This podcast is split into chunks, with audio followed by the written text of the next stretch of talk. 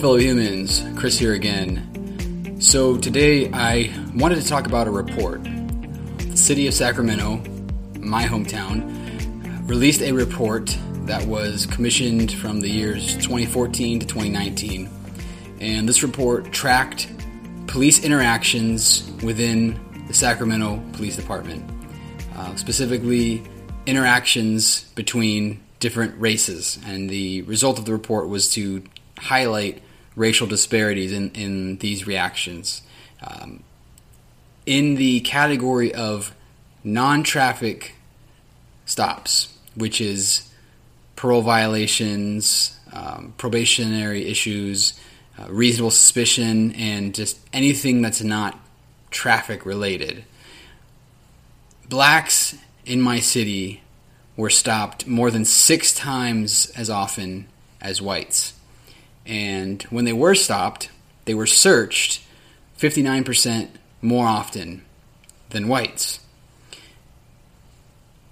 In spite of that, whites were actually discovered with contraband more often than blacks. I'll say that again. Blacks were stopped more than six times as often as whites. They were searched almost 60% more often than whites, but they were found clean more often than their white counterparts. I think that it can't be overstressed how problematic this is. Um, I, I, I bring this up for one because, in spite of all we've seen in the media, the stories we've heard, Philando Castile and, and Michael Brown and George Floyd, of course, there's this claim that this is um, cherry picking by the media and that there's there's it, it's overblown and the media is making it more of an issue than it is. You can't look at a report like this and still come to that conclusion. The chief of police uh, corroborated these numbers and also said that if you check other cities in the state, their reports on this same issue are very, very similar in the trend to the reports here. We know that prisons are overcrowded and overpopulated with African Americans uh, disproportionately compared to the population. Now, I've got some, putting it nicely, slightly to the right, um, putting it probably more accurately, racist uh, colleagues that um, would simply defend this disproportion and say, well, blacks are more susceptible to crime for whatever reason.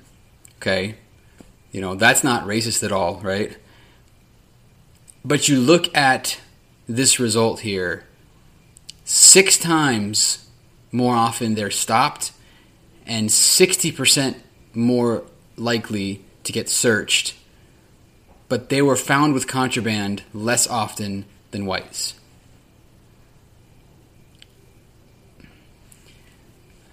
I, I, I don't need to say how much of a problem that is. I I think that it illustrates on a larger scale that the disproportion that we see in prisons probably is also skewed in the same way that these numbers are um, in terms of the rate and susceptibility of crimes and punishments that are applied and the actual commission of the crime itself.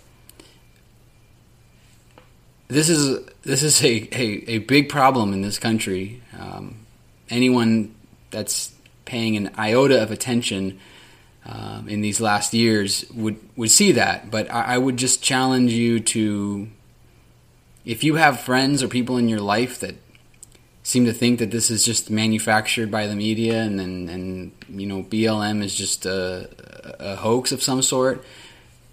Check out your reports in your city. Um, you know, as as the great Ben Shapiro says, facts don't care about your feelings.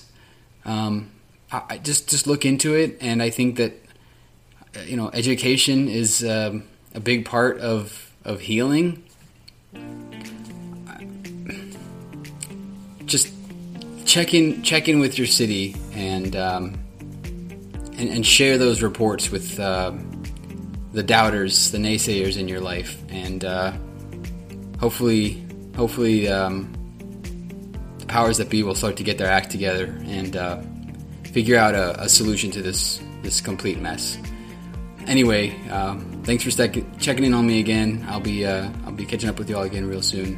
Have a great rest of your day, and remember, don't be afraid to question the consensus.